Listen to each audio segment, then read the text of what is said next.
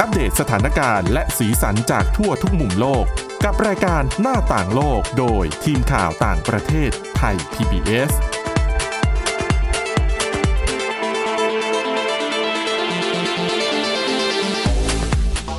สวัสดีค่ะคุณผู้ฟังต้อนรับเข้าสู่รายการหน้าต่างโลกค่ะ วันนี้นะคะ เรามีเรื่องราวที่น่าสนใจเกี่ยวกับนโยบายของรัฐบาลเกาหลีใต้ที่ส่งเสริมทั้งการท่องเที่ยว แล้วก็ส่งเสริมอุตสาหกรรมเคป๊อปของตัวเอง อันนี้น่าสนใจมากและเชื่อว่าคุณผู้ฟังหลายท่าน น่าจะเฝ้ารอฟังกันอยู่นะคะ เพราะว่าเกาหลีใต้ก็ถือว่าเป็นหนึ่งในเป็นหนึ่งในแหล่งท่องเที่ยวที่คนไทยนิยมไปที่นั่นนะคะอ่ะและนอกจากนี้ค่ะยังมีเรื่องราวของแวดวงเทคโนโลยีนะคะ ที่ยังคงมีการปลดพนักงานกันอย่างต่อเนื่อง ล่าสุดจะเป็นเจ้าใด ติดตามจากคุณจารพรโอภาสรัฐ แล้วก็ดิฉันสวรักษ์จากวิวัฒนากุลค่ะ สวัสดีค่ะ อ่ะคุณของคุณจารุพรนะคะเป็นเรื่องราวของบริษัทด้านด้านความบันเทิง ค่ะ นะคะ เป็นอีกบริษัทหนึ่งที่เจอกับพิษวิกฤตเศรษฐกิจเช่นเดียวกัน แล้วก็ อืม ปลดพนักงานอีกแล้ว ใช่ค่ะ รายล่าสุดนี้เป็นเจ้าไหนคะ เป็น Spotify ค่ะ ก็คืออ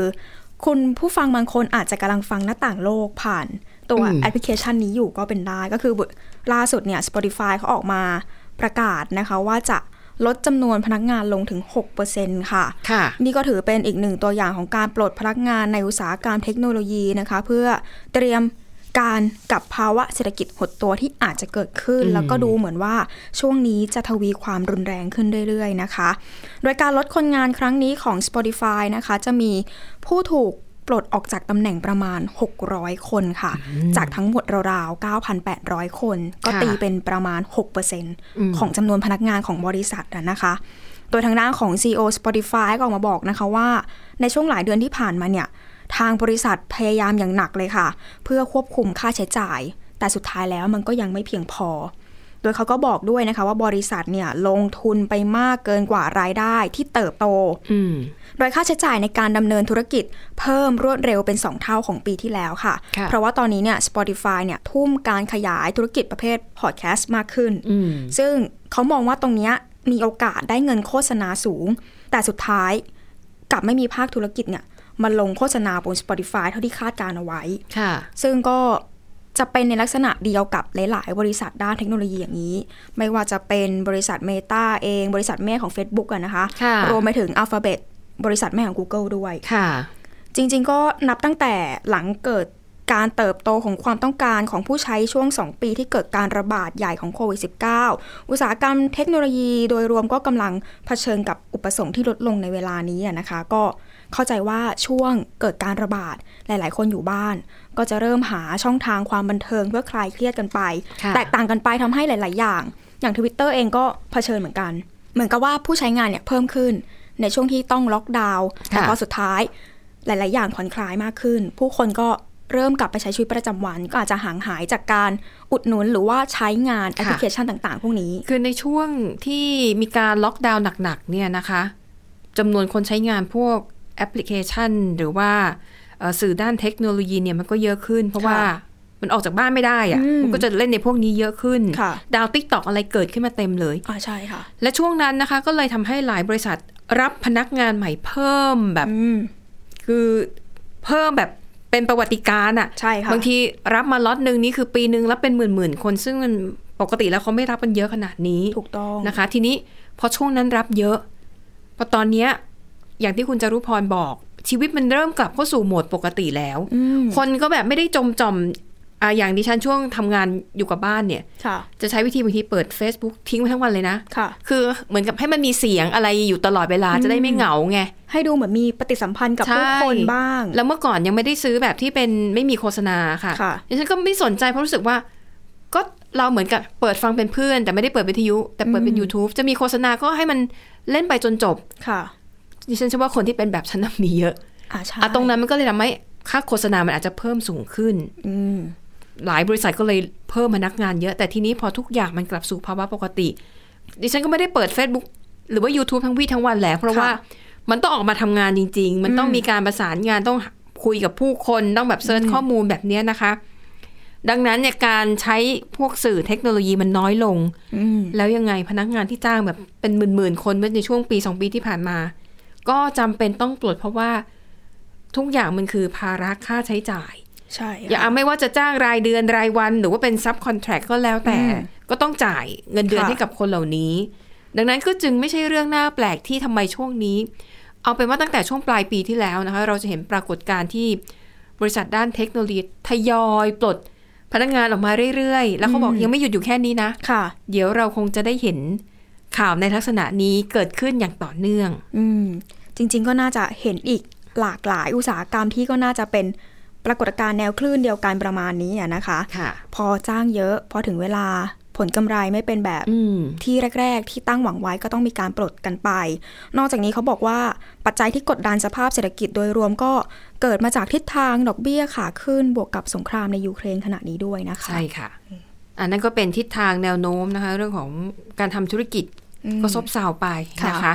อ่ะไปต่อที่อีกเรื่องหนึ่งซึ่งเชื่อว่าหลังจากนี้จะรุ่งเรืองเฟื่องฟูมากขึ้น ค่ะ นั่นก็คือธุรกิจการท่องเที่ยว อืม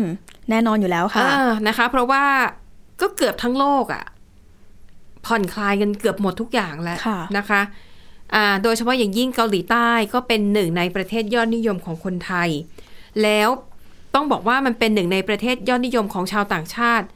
เกือบทั่วโลก อืม เพราะว่า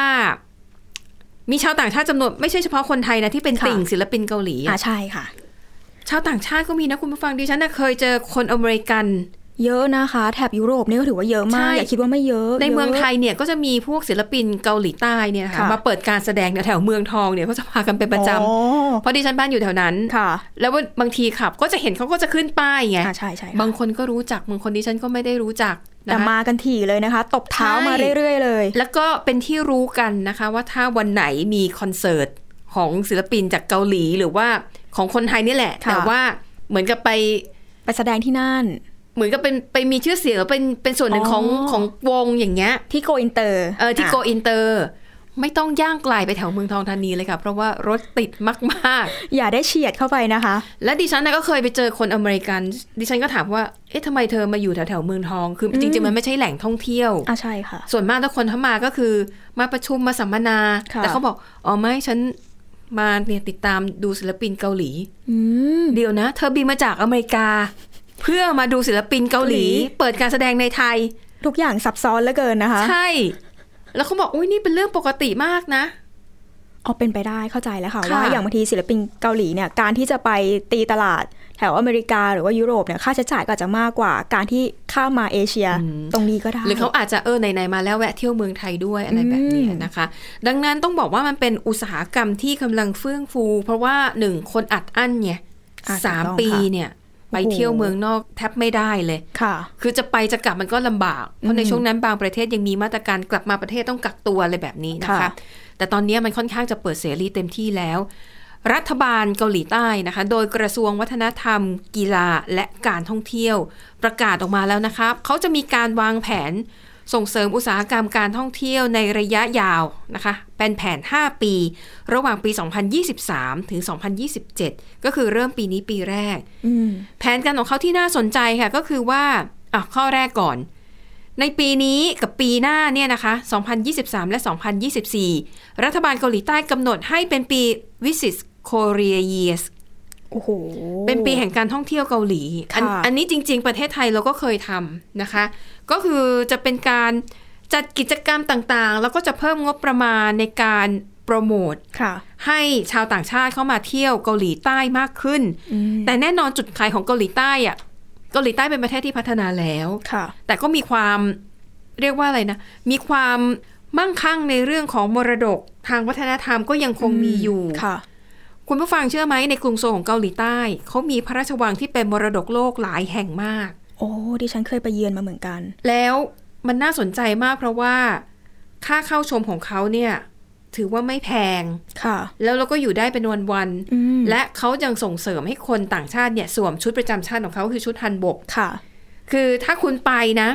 แล้วคุณไปเช่าชุดฮันบก คุณจะได้ส่วนลดค่าเข้าชมสถานที่ท่องเที่ยวต่าง อืม ๆ คิดแล้วเนี่ยราคาที่เช่าชุดกับส่วนลดที่ได้ ค่ะ คุ้มมาก อืม ๆ แถมเราได้แต่งตัวถ่ายภาพสวยๆ ด้วย ใช่ค่ะ เขาก็จะมีอะไรแบบเนี้ยคือต่อให้ในกรุงโซลเนี่ยมีความเจริญรุ่งเรืองแค่ไหนแต่ว่า พอเป็นมรดกโลกมรดกทางวัฒนธรรมอะไรแบบเนี้ย เขายังอนุรักษ์ไว้อะแล้วก็เรียกว่าปรับให้มันใช้งานได้ในชีวิตจริงในโลกแห่งความเป็นจริงอะ ค่ะ นะคะ แล้วก็อีกอย่างหนึงก็คือเรื่องของศิลปินเกาหลีนี่คือ โอ้โห ตีตลาดโลกจริง ค่ะ ๆนะคะเขาก็เลยอ่ะเอาไปที่นี่ก่อนที่บอกว่าปีแห่งการท่องเที่ยวเกาหลีเนี่ยเขาก็ ค่ะ จะมีการจัดกิจกรรมที่ส่งเสริมวัฒนธรรมของเกาหลีจัดในเกาหลีนะเขาบอกว่าจะมีเป็นแบบหลายร้อยงานเลยอะทั้งภาครัฐ ทั้งภาคเอกชนเขาร่วมมือกันอ่ะยกตัวอย่างเช่นก็ต้องมีการปรากฏตัวของดารา ค่ะ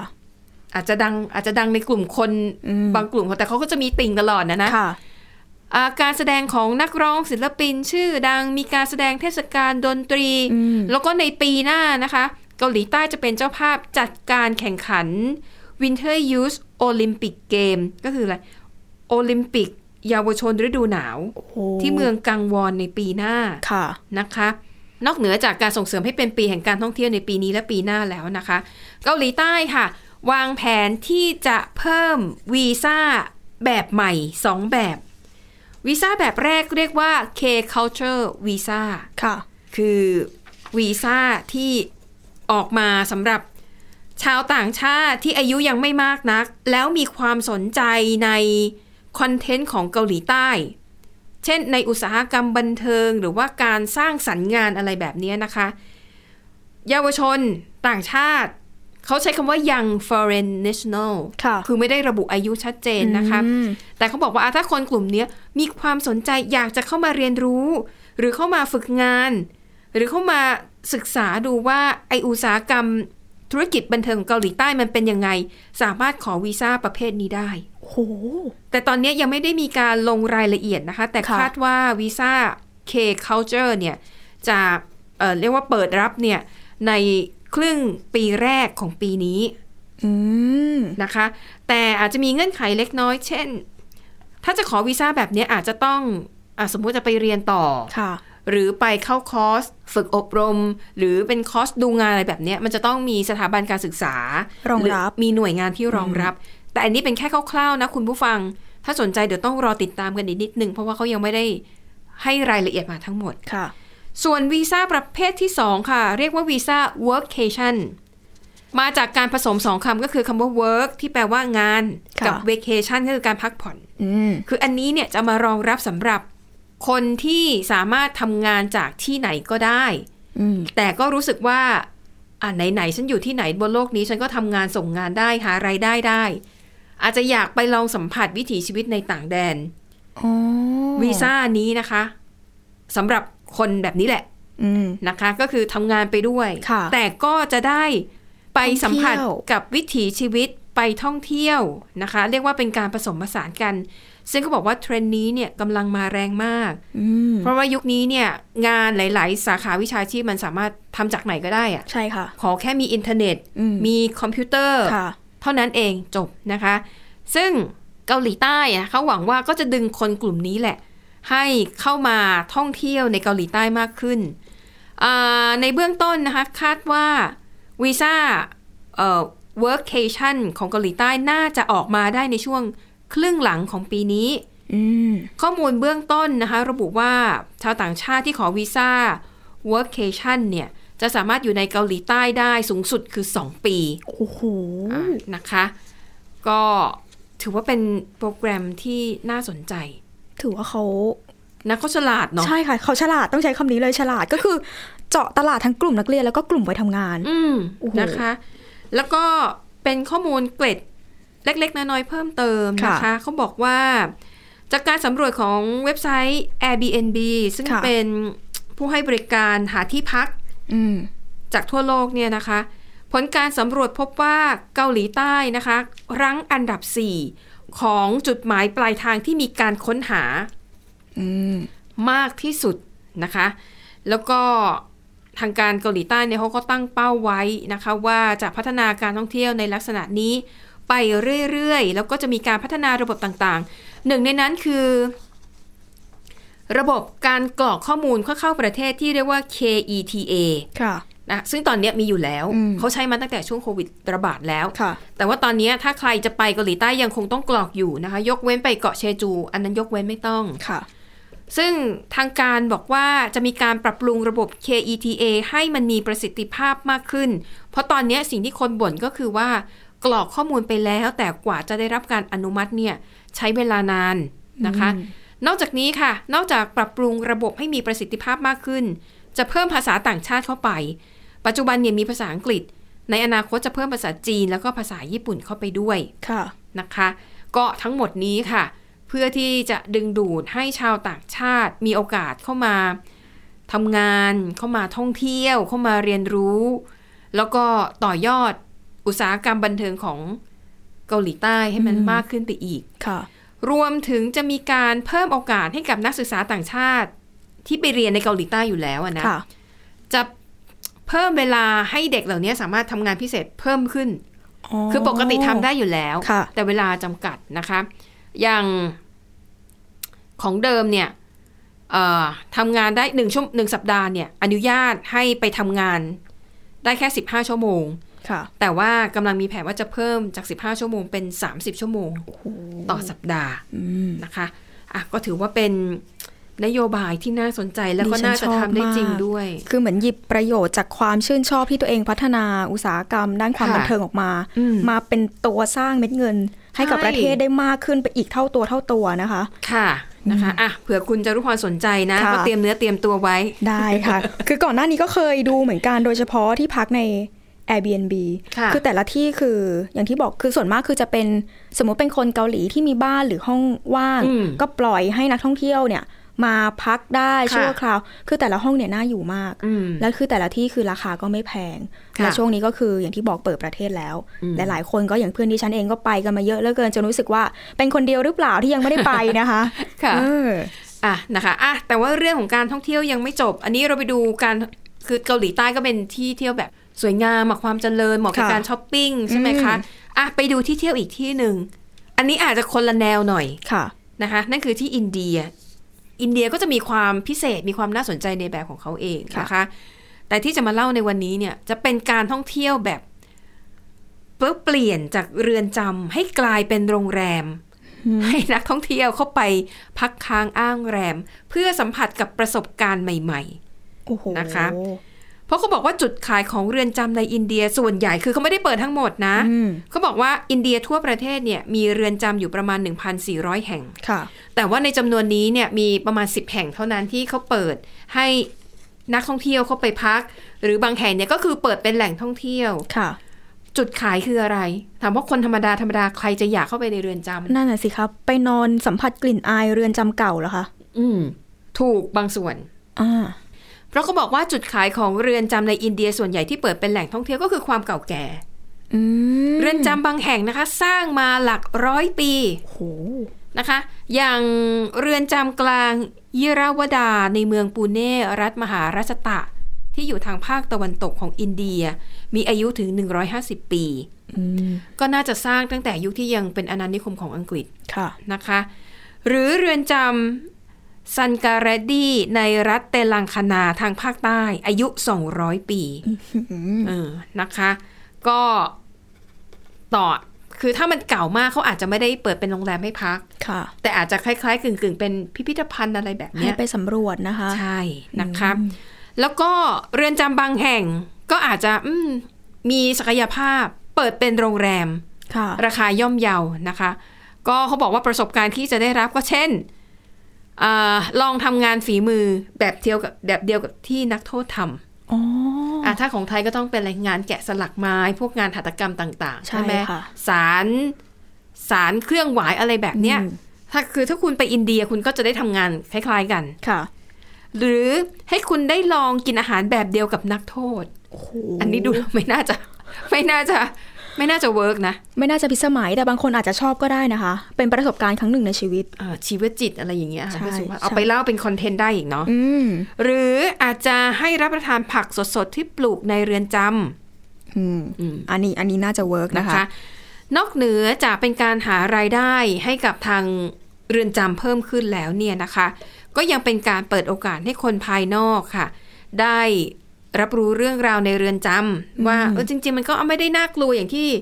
เราคิดหรือว่าเราเห็นในสื่อต่างๆนะคะ ค่ะ แล้วก็ไม่ได้มีการทรมานนักโทษ อย่างที่เราเห็น อืม ในสื่ออะไรแบบเนี้ย ค่ะ นะคะ ในขณะเดียวกันค่ะ ก็หวังว่าจะเป็นอุทาหรณ์ให้กับนักท่องเที่ยว ว่า อ่า คุณเนี่ยเป็นนักท่องเที่ยว คุณ ค่ะ เข้าไปในเรือนจำด้วยความสมัครใจแถมคุณยังเสียเงินอีกนะ ม เพื่อให้ได้เข้าไปในเรือนจำ ค่ะ แต่ถ้าคุณทำความผิด อ่า คุณต้องถูกบังคับให้เข้าไปอยู่ในเรือนจำดังนั้นก็คืออ่ะไหนๆได้เข้ามาแล้ว ตระหนักถึงความจริงข้อนี้ไว้ อ่าค่ะ อะไรแบบเนี้ยนะคะ เออ นอกจากนี้ค่ะเขาบอกว่าการเที่ยวชมหรือว่าพักในเรือนจำเนี่ยเป็นการท่องเที่ยวในเทรนด์ที่เขาเรียกว่า dark tourism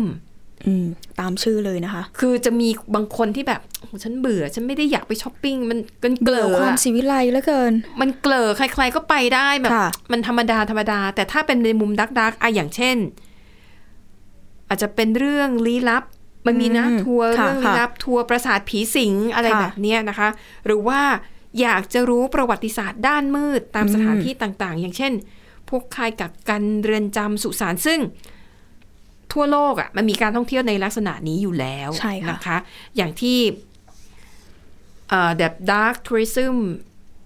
ที่จะยกขึ้นมาเป็นตัวอย่างละกันนะคะอย่างที่กัมพูชา อืม กัมพูชาเนี่ยเขาจะมีทั้งเรือนจำตุนเสลง ก็คือเป็นเรือนจำที่ยุคเอ่ออดีตเขมรแดงเนี่ยใช้เป็นที่คุมขังทรมาน ค่ะ แล้วก็มีเรียกว่าเป็นทุ่งสังหาร อืม นะคะ ทุ่งสังหารก็คือมันจะเป็นลานกว้างๆอ่ะที่เขมรแดงเขาจะนำตัวนักโทษอ่ะมามาประหารชีวิตที่นั่น แล้วก็ศพก็จะฝังอยู่ที่นั่น คือทุกวันเนี้ยอย่างที่ทุ่งสังหารเนี่ยนะคะเขาก็จะมีสร้างอาคารขึ้นมา ค่ะ แล้วก็จะมีกระโหลกศีรษะของคนที่ถูกสังหารก็จะวางเรียงต่อๆๆๆกัน ก็คือของจริงเลยใช่ไหมคะ ของจริงเลย แล้วก็จะมีหลุมฝังศพ มีทั้งหลุมที่ยังมีศพอยู่ในนั้น ค่ะ แต่มันก็เหลือแต่กระดูกหมดแล้วแหละเพราะว่ามัน 30 จะ 40 กว่าปีแล้วนะคะ แล้วเขาก็จะมีข้อมูลทางประวัติศาสตร์ อันเนี้ยสำหรับคนที่อาจจะสนใจเรื่องประวัติศาสตร์ อืม แต่หรือว่าชอบอะไรที่แบบความโหดร้ายความทารุณการ ค่ะ แบบว่าฆ่าล้างเผ่าพันธุ์อะไรแบบเนี้ย อืม อยากจะไปสัมผัสของจริงไปขอข้อมูลแบบเนี้ยคนแบบเนี้ยก็มีนะ อืม เข้าใจได้ค่ะ คือเขาถือว่าเป็นความรู้อีกแขนง อ่าเป็น หง ความรู้อีกแขนงหนึ่งนะคะอ่าแล้วก็ถ้าเป็นเรือนจำตุนเสลงในพนมมันอยู่มันอยู่ในพนมเปญอ่ะไม่ไกล นั่งรถสามล้อนั่งรถแท็กซี่ไปแป๊บเดียวนะคะ มันจะเป็นโรงเรียนถ้าจะไม่ผิดมันเป็นโรงเรียนมัธยมปลาย ค่ะ แล้วพอเขมรแดงเรืองอำนาจเนี่ยเขาก็ดัดแปลงโรงเรียนให้กลายเป็นเรือนจำเอาเอารั้วลวดหนามเอาตะข่ายอะไรมาปิดล้อม อืม ป้องกันนักโทษหนี แล้วก็ในห้องเรียนเขาก็จะก่ออิฐขึ้นมาซอยเป็นห้องเล็ก ๆ คือเป็นห้องขังเดี่ยว อ๋อ แล้วพวกอุปกรณ์ทรมานอะไรยังอยู่นะ โห เตียงเหล็กที่เอาไว้ ค่ะ ช็อตไฟฟ้า อืม เอ่อแล้วมันก็จะมีต้นตาลที่เขาบอกว่า ถ้านักโทษคนไหนมีเด็กทารกติดมาด้วยอะเขาจะจับเด็กทารกฟาดเข้ากับต้นตาลเพื่อฆ่าเด็กให้ตาย แล้วก็มีแบบมีทั้งคือ ที่จะเอานักโทษห้อยหัวลงมา อืม ไล่หัวจุ่มเข้าไปในโอ่งน้ำที่มันมีน้ำ ค่ะ ให้สำลักน้ำแต่จะบอกว่ามันก็เป็น ถึงแม้ว่ามันจะดักดักๆอะ ค่ะ แต่ว่าคนที่สนใจเรื่องประวัติศาสตร์ อืม แล้วคนที่อยากจะแบบเห็นของจริง เขาก็เขาก็ไปไปอยู่เรื่อยๆนะคะ อืม เอ่อในส่วนของดิฉันเนี่ยไปหลายรอบ แล้วก็มีความรู้สึกว่ามันโหดร้ายอะเราไม่อยากให้เหตุการณ์แบบฆ่าล้างเผ่าพันธุ์อะไรแบบนี้มันเกิดขึ้นอีก ถูกต้องค่ะ เพราะจริงๆ อย่างเหตุการณ์ที่เขมรแดงเนี่ยไม่ใช่ต่างชาตินะ อืม ก็คือเป็นคนเขมรเหมือนกัน ใช่ค่ะ เพียงแต่ว่าอุดมการณ์ความคิดทางการเมืองความเชื่อ มันต่างกันเท่านั้นเอง ค่ะ ไม่คนชาติเดียวกันต้องมาเข็นฆ่ากัน อืม อันนี้ก็จะเป็นความรู้สึกของเราที่เออ ก็ให้มันเป็นอดีต เป็นบทเรียน อืม แล้วเราอย่าปล่อยให้เหตุการณ์แบบนี้เกิดขึ้นอีก อืม อันนี้คือสิ่งสิ่งที่ได้จากการไปจากไอ้พวก dark tourism แบบนี้ แต่ฉันเขาแต่ดิฉันเข้าใจเลยว่าถ้าถึงเวลาเราไปอยู่ในพื้น ค่ะ ที่จริงเนี่ย น่าจะขนลุกอยู่บ้างนะคะ ใช่ใช่แล้วมันจะหด หดหู่ อืม โอ้โห นะคะอ่ะแต่ก็เอามาเล่าให้ฟังสำหรับเผื่อคนที่สนใจ ค่ะ นะคะอ่ะและทั้งหมดนี้ค่ะก็คือเรื่องราวในรายการหน้าต่างโลกขอบคุณคุณผู้ฟังสำหรับการติดตาม วันนี้หมดเวลาแล้วค่ะ เราสองคนและทีมงานลาไปก่อน สวัสดีค่ะ สวัสดีค่ะ Thai PBS podcast. View the world via the voice.